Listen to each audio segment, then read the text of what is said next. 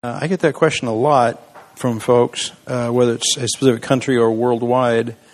And, and I'll say this I don't know that I have a great perspective on that because, given the nature of the content of my website, it draws a certain kind of person who's exploring a certain kind of journey. So, do I get a lot of email and contact from people all over the world? Yes. Is that ascending? Uh, yes. Is that because uh, the website is more visible or because there's more people? I, I don't know how to gauge that. Um, what I appreciate God doing all over the world, and I, and I think this is this is probably where I'd like to kind of lay some groundwork for us to explore some of the things that you want to explore. Um, and I'm finding fresh language for this. The book I'm working on is helpful, been very helpful to me to explore the language that helps us understand the process people are going through because it is true all over the world, including the UK, including folks up in Scotland. We were there this past week. That a lot of people are opening up to a different reality. It begins with a restlessness in the things we already have and experience. It's a restlessness that something either seems not quite right, and we can't put our finger on it, or there's this nagging feeling that, you know, it ought to be better than this. What I read in Scripture and what I experience in my spiritual life, there seems to be a bigger gap there than would think would be fair. And so it's usually that unsettledness. Either something seems wrong, or I think this ought to be better, that causes us to begin to ask questions that make people around us very nervous. And the reason I think it makes people around us very nervous, quite honestly, is because they've had those same questions. And some have repressed those questions in the sense of, well, this is what we have, there's nothing better, we're just going to settle.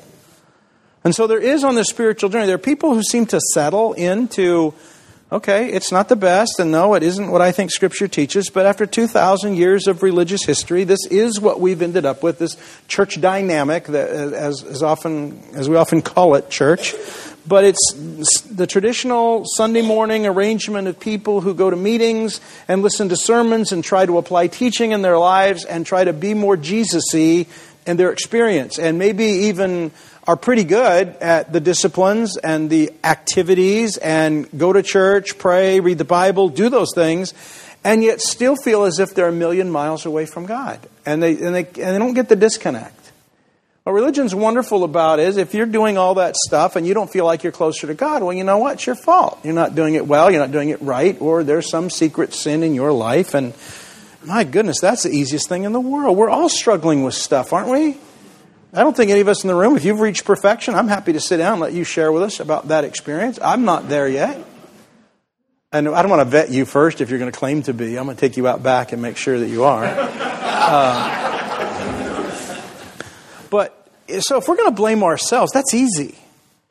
There's places where our spiritual hunger isn't maybe all it could be, and there's things we know we think about that we'd probably be better off if we didn't think about, and things we don't do we wish we would do better, and on and on and on we go. And there's no end of, well, if it's my fault, there's lots of reasons it could be my fault.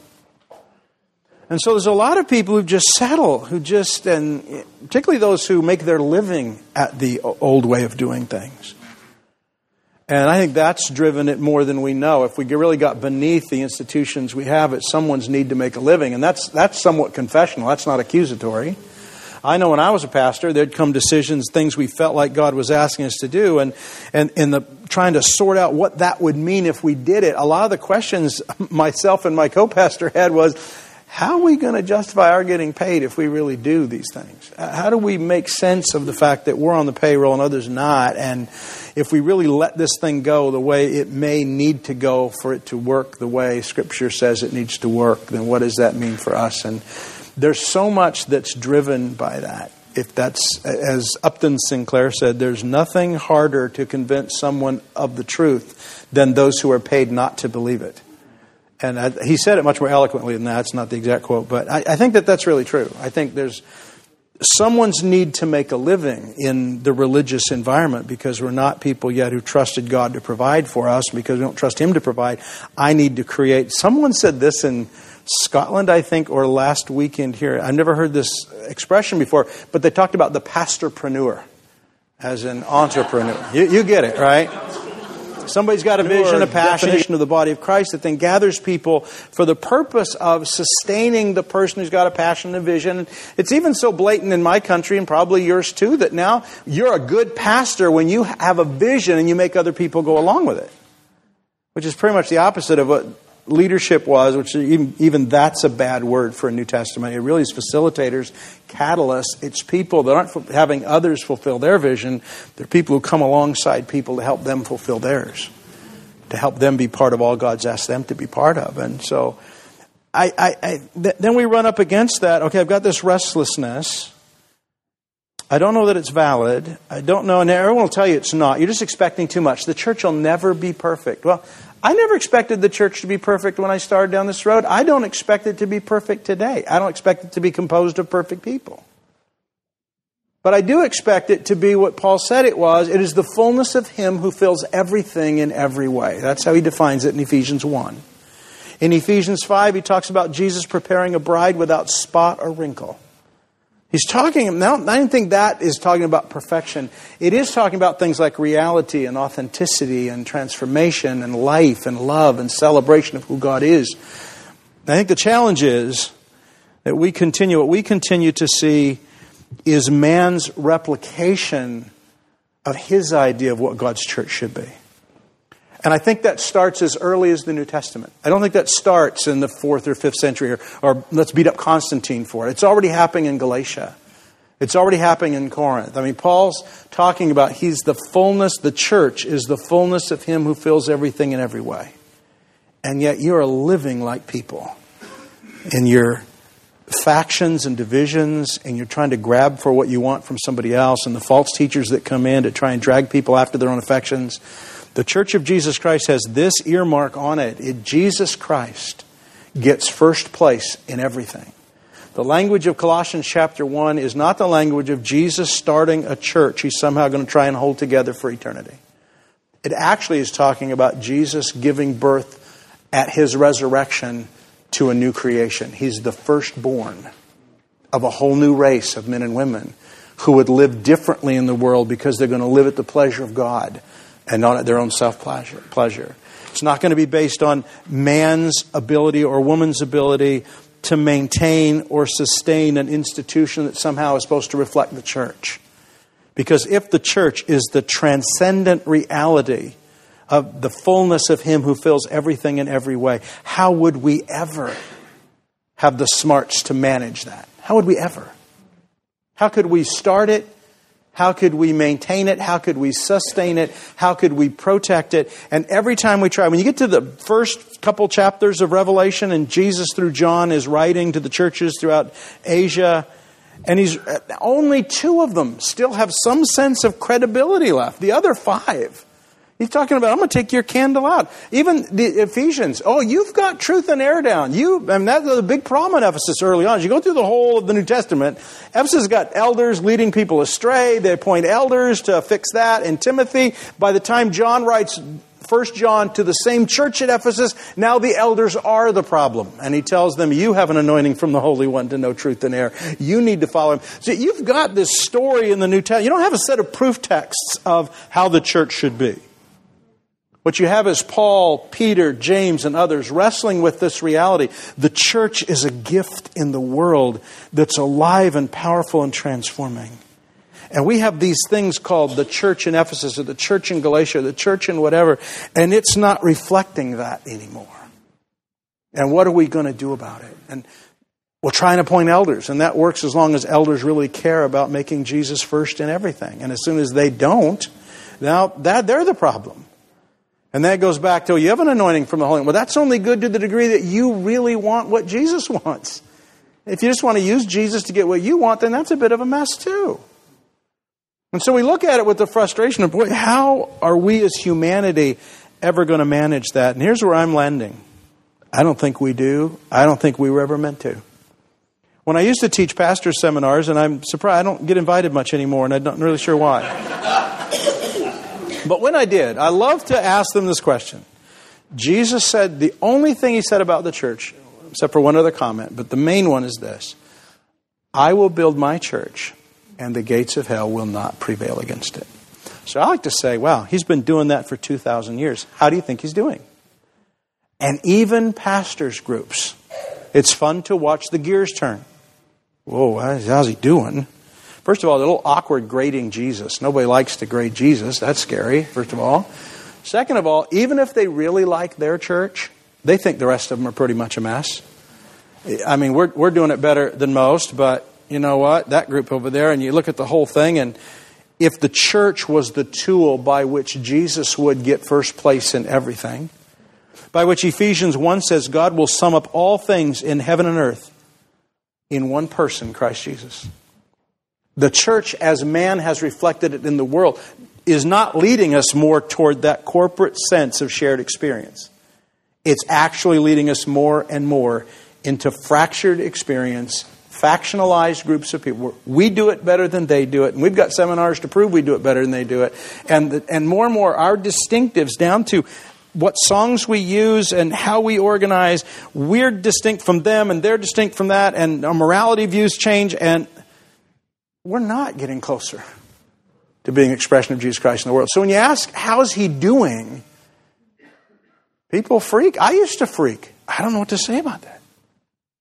last 20 years, I've gotten a chance to taste of the church of Jesus Christ as he's been building it in the world for 2,000 years. And when you don't look at what man's doing that calls itself church, but if you look at what Jesus is doing to invite men and women from all over the world to himself, to connect them with other brothers and sisters in deep, authentic, real relationships filled with love and life and joy and humor, and they're not trying to manage each other to make things happen, then you find that the Church of Jesus Christ is extraordinarily alive in the world. It's just we have to learn to take our hands off. There's something called the new creation.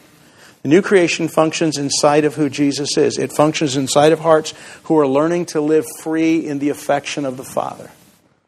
And therefore, not having to grab for themselves what they think they need or use others as a tool to get what they need, but actually freely lay down their lives to love each other. That, that's a certain amount of growth. That, it's not, you don't come in the door just ready to lay your life down secure in the love of the Father. I think that's a big journey right there. Just getting into some space where, hey, man, I know He loves me. I know He's for me. I know He's making Himself known to me, and I'm going to learn to live in that reality. Now He begins to connect me with other people who are also learning that. And the intersections of people on that journey is what the church is. And there's no institution that reflects that. And there's no institution that can exclude that. So a lot of our quote unquote church experiences are going to be a bit of a mixture. There will be the authenticity of there's brothers and sisters in there hungry for the Jesus I'm hungry for. We connected in ways that was real and powerful. That was real. But some of the side stuff of manipulation and organization and, and that was the old creation stuff. So we grow up in this mixed environment. But we have this need, oftentimes, don't, don't go here if you can avoid it, of making things all black or all white, all good, all bad. I look back over every bit of my church experience, from growing up in the nursery of the First Baptist Church of Selma, California, to a series of small Pentecostal things, to working on staff at a, at a larger megachurch, to uh, this network of house churches we tried to do for a number of years, to now living it more relationally for the last 20. In every one of those seasons of my life, there are moments where we touch the transcendent reality of the church. And then there are more significant moments where man's need to control it violated that reality. And we could get just through it and get on past it, or sometimes we had to leave it because it got to the point where it was destructively hurtful all along, what Jesus is inviting us into is I want you to come live in the new creation. I want to teach you how to live there. I want to teach you how to live secure in my love, able to listen and follow me. And I want you to connect with the brothers and sisters I'm connecting you to. I want to ask you to do things together, do things together, but I'm not going to ask you to form things together. And I think that's the mistake we've made. We've wanted to form things together because we don't think of God's inviting us into things as collaborating on tasks together, we always think about starting ministries. And ministries are meant to perpetuate and they're meant to be eternal. And that's it, right? No one, no one just says, hey, you know, let's just do this for a year or two because that's what God's saying. No, we're going to start a church. It's going to exist for the rest of our lives. And there's an interesting thing that happens when you incorporate something is that the need for the corporation to survive is greater than the power of love. It will kill, it will kill love if it has to because the institution will survive. And if you've never been part of one, then you, God bless you. but if you've been part of one, even on the leadership part of one, you find yourself doing things that later you look back and say, in my right mind, I never would have done that. But we had to do that to survive, for that entity to survive. What I love about Paul and Barnabas coming home from the first missionary journey, I gotta love this. I, I, the first time I read it in Scripture as a young man, and I, my mind just exploded because I'd never seen that before. They came back from the first missionary journey, and they report to the brothers and sisters at Antioch, and they say this: "We completed the task God gave us to do." I don't know people who complete tasks. I've never met one. I've never met one said, Yeah, God asked us to do this. We did it. We're done. Bless God. Now we're seeing what's next. No, we start ministries. All ministries have to survive, even when the vision's gone, even when God's not providing for it any longer. So I'm going to have to provide for it by begging people for money to give, to keep this thing alive, doggone it, because God started it. And uh, God didn't start it, we started it. We love to start stuff. I heard this, and I don't. I wish I could resource this on. on uh, somebody told me they read it on a blog, and I have tried to find it because I would love to resource this, but I can't. I've not found it yet. Nonetheless, I love the statement. Men and women form institutions in their need to find security in something that's permanent. They find their identity in something that's permanent. But nothing really is. So it's not really permanent. It has to give the illusion of permanence. So it's actually trying, it's actually an idol in the sense that it seeks immortality. Corporations seek immortality. To be immortal, you have to provide, you have to be infallible. Since we're not infallible, you have to provide the illusion of infallibility. So get this for an institution to survive, number one, if it's going to be permanent, it has to have the illusion of infallibility. And if you want to have the illusion of infallibility, occasionally you have to offer a human sacrifice of those who disagree with it. Yeah, now, well, doesn't that make sense? Ah, boy, I'd like to know who said that first because I love that. I love that whole because I've been I've been in those places. The new creation is in you from the day your heart was regenerated in Christ. It's like a little seed in a dark place, maybe under a big rock. And doggone, that seed is going to find the light. So even if you get into a place where, you know what, I'm just, uh, you know, things don't make sense. I feel like there ought to be something better, but you know what, I'm just going to give it up. I'm going to make do with what is, and you try and push it down, you can push it down for a while.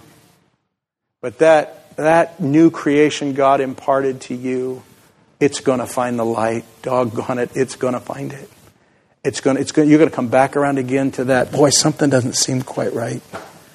Or it's got to be better than this. It's got to be. And that's going to come again. And then we have the choice.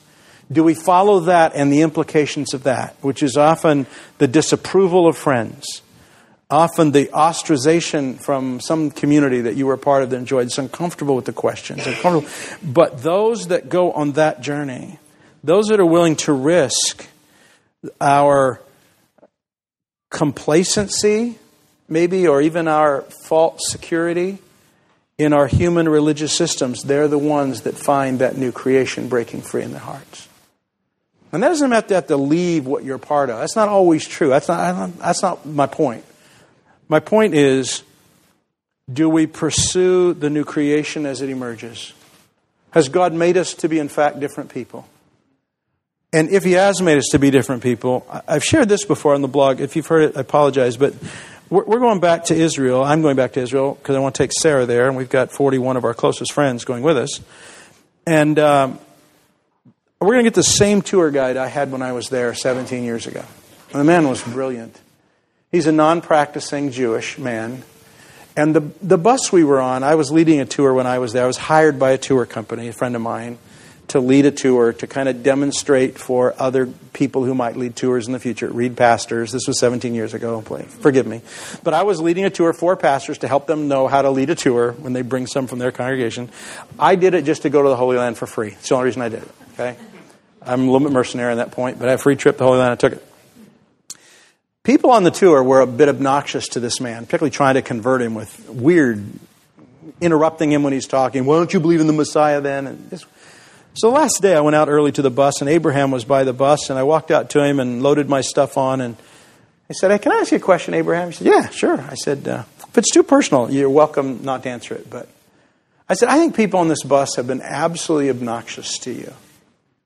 I said, has that bothered you at all? He said, oh, no, that doesn't bother me. I said, Really? He said, Oh, no. Everyone tries.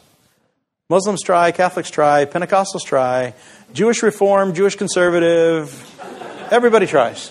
Everybody's got their answer, and they always tell me about it. And he said, I just keep leading tours. He said, You know why it doesn't bother me? And I said, No.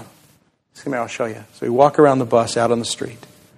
He said, See that building over there with the Star David on it? Mm hmm. That's ours. See that steeple over there with the cross on the hill? Yep, that's yours. Say, you see that dome over there, and the mosque, and yeah, that's theirs. Here's the reality. You take that Star of David off, take that cross off, take that dome off, underneath they're really just the same thing. And then he said this, let this sink home. You would think if one of us was following the living God, it would look different from the others. Boy, is that good stuff? It would. The fact is, you can take our management models for congregational life, take them right into the business world or anywhere else. We, we, we manage a human institution based on human principles. And not that that's totally horrible, because God does good things in places like that, because God's just generous to be with us in whatever mess we give Him. But if you want to be part of the new creation, you could even be in places like, just realize that's not the church. That's a human club of people trying to celebrate Jesus together. Don't read that's a horrible thing. It can be a horrible thing if it's manipulative and destructive and hurtful and uses performance based guilt producing kind. It can be incredibly destructive. But it can also be somewhat benign. It can also help people capture hunger for Jesus. That's where I captured my hunger, places like that. Gave me a hunger it couldn't satisfy, though. Where we are going to live, follow a living God, people related to Him in love. The church is the fruit of that relationship. The church is not the source of it. The church is not the source of discipleship. The church is not the source of fellowship. The church is the fruit of people who are living in the new creation. And when those lives intersect each other, whether it's for a moment a period of time, a season, whether it's for a lifetime. It's the intersection of people living in the new creation. It's the connections, conversations, and collaborations. When God asks us to task together, we do. And when He asks us to let go, we let go. And we live in the, the, the reality that this is His church, not ours. It's His to sustain, His to maintain. Part of the, the people that kind of brought me in touch with, uh, with Stan and Mavis, uh, some folks over in Australia, South Africa. I, I was sitting with a friend. I met him 20 years ago in Australia. Before I knew anyone else in the world was living this journey of learning to live in the love of the Father, learning to see church as a reality that transcends human institutions. One of the first ones I met, now we're sitting together. I'm in his home six months ago we're 20 years later and we talk about all the people, some I met because of him, some he met because of me, and other people that we met, met other people, introduced us. We've been together all over the world in different places. And we sat there and just said, Isn't it amazing how Jesus is just knitting the family of God together throughout the world? Isn't just amazing? And he said, Ah, unmaintained networks, they're the best. And I just, I was captured by that. Because I don't know, you like me, you've been part of everybody trying to maintain their own networks. Went from congregations to networks. And we're trying to, and, and man's got all kinds of way to organize email lists and get people sign up for stuff. And now we're going to have conventions together and conferences because we're going to become this new thing God's doing in the earth. And it's just another replication of man's idea. And we sat there and realized, gosh, it's the unmaintained networks. It's the unmediated spirituality. It's the unmanaged collaborations and conversations out of which the life of Jesus flows in ways that I think are breathtaking and beautiful. So if we get that in mind, because I know a lot of the questions are always, how do we do church? How about we do Jesus? And let church take its own expression. Let church be the fruit of that reality. That's where I'm at. And we realized, Sarah and I, we, uh, you know, and I got, we got out of college. Sarah was my college sweetheart. We married six days after we graduated.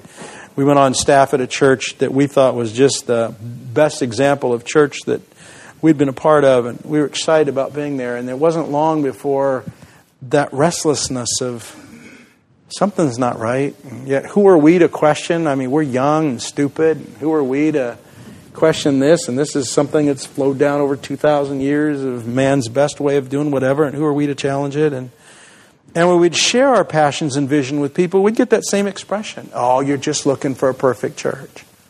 Not really. Looking for a church that reflects a little more of Jesus' reality. I think that's what I was after.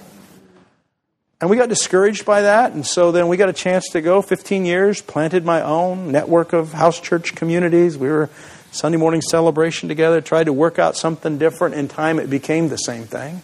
It really did. And I got kicked out of it by my best friend, co pastor, who announced I had resigned one day when I was speaking out of town somewhere else. And so that, that was not a great moment. It was a lot of hurt. I don't know how many of you have been excommunicated. It's not a lot of fun to be kicked out of a group you started and people you love. And we could have gone back and fought for our position and fought for all that. We felt like God asked us to say, I got more to teach you if you walk away than if you stay. And then we start on a journey of what it was to live loved and what it was to enjoy Him in a way we had never experienced before. And people kept asking me, when are you going to get back to the church and writing about the church and how we get this stuff done? I'm going, I don't know. I know it's all I wrote and thought about for 20 years was the church. How do we get the church right? How we do all that? And I've written, explored it, wrote a book called The Naked Church. First book I wrote, went down that whole journey trying to make some of that stuff happen. Got my chance to do my own deal and have it blow up in my face. And now I'm going, you know, I don't really care. I really care more about learning to live in the reality of who God is. And I said, I may not pick up, this way I said, a very good friend of mine, I may not pick up the church for another 10 years. And he said, Really? And I said, Yeah. Well, it turned out to be 20. And it's funny thing happened. When Sarah and I gave up trying to figure it out, we found ourselves living right in the middle of it. And that's the joy. When we hear that story often from people, when I gave up trying to make my own, figure out my own, stop going to all the meetings to figure out here's the next thing to try. We've, we've moved from everything, haven't we? From you know, seeker sensitive to purpose driven to cell church, house church, organic church, network, this, that, bump, da, da. We've just gone on and on because man has this incredible, and woman has this incredible, I use man generically, has this incredible need to create something for God. And God has this incredible passion to invite you into something He's building. And you couldn't build it on your best day. Why even try? But you can recognize it and you can celebrate it and you can participate in it as long as God puts that together. And then when it's when his hand is off of it, the it that may have happened, we can go on because the relationships are greater than the task we were doing. Corporations, the task is always more important than the relationships. In God's kingdom, it's always the relationships are more important than the task, and they endure, even if we're no longer tasking together. So that's, I hope in that framework, whatever you guys want to explore today, we can explore. Because it really, I, I, think what many people are feeling, what, what happens, and you have the questions before you have the answers, is there's this reality waking up in you. There's this passion for Jesus and, and, and knowing Him and living free of the guilt and manipulation and religious hoop jumping that you've been part of for so long. And you don't even know how to express that. You don't even know how to make that happen, but it's growing in there. And when you try and talk about it, the people you threaten, it scares you because you can't imagine that people are being threatened by that same hunger. You're just certain other people are going to have it. And when they don't, you just, oh no, now what? And then you, well, you're just rebellious and, you know, independent and you're just a jerk.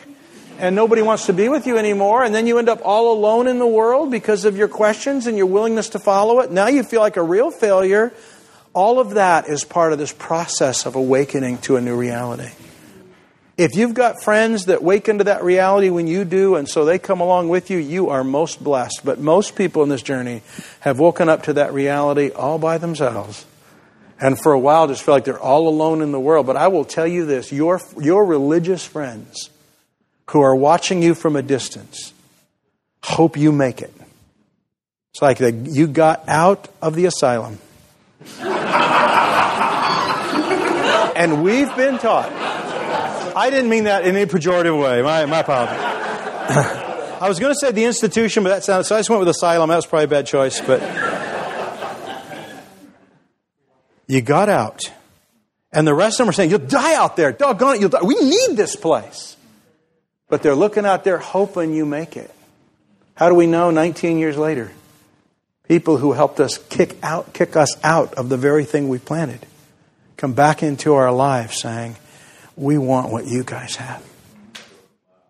You guys have found something that we thought was there too. We were hoping you wouldn't die, you wouldn't wither up. We were hoping. And so, yeah, are there lonely seasons? Yeah, lonely in the sense of human contact, maybe. Not lonely in the sense of God being that sense of fellowship for you.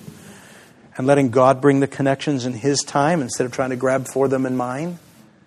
And as that process happens, and what I've just described to you is probably a 15, 20, 25 year process.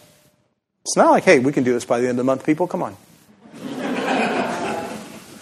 Man, I'm, I just turned 60 this past year. And I, I, I, we just, gosh, I wish I'd started here. I wish when I was 20, somebody would have sat down and explained to me the things I know now. Honestly, I don't think I would have listened. Honestly, I think I had so much of a need to make Wayne's mark in the world that I would not have been ready to say, No, I'm willing to let him be in charge. And I'll let him make his mark in the world, and I'll just be a piece of it. I'm not sure I would have heard, but I sure wish somebody would have explained it to me. And so if that's what we talk about today, that's, that's a lot of the book I'm working on right now.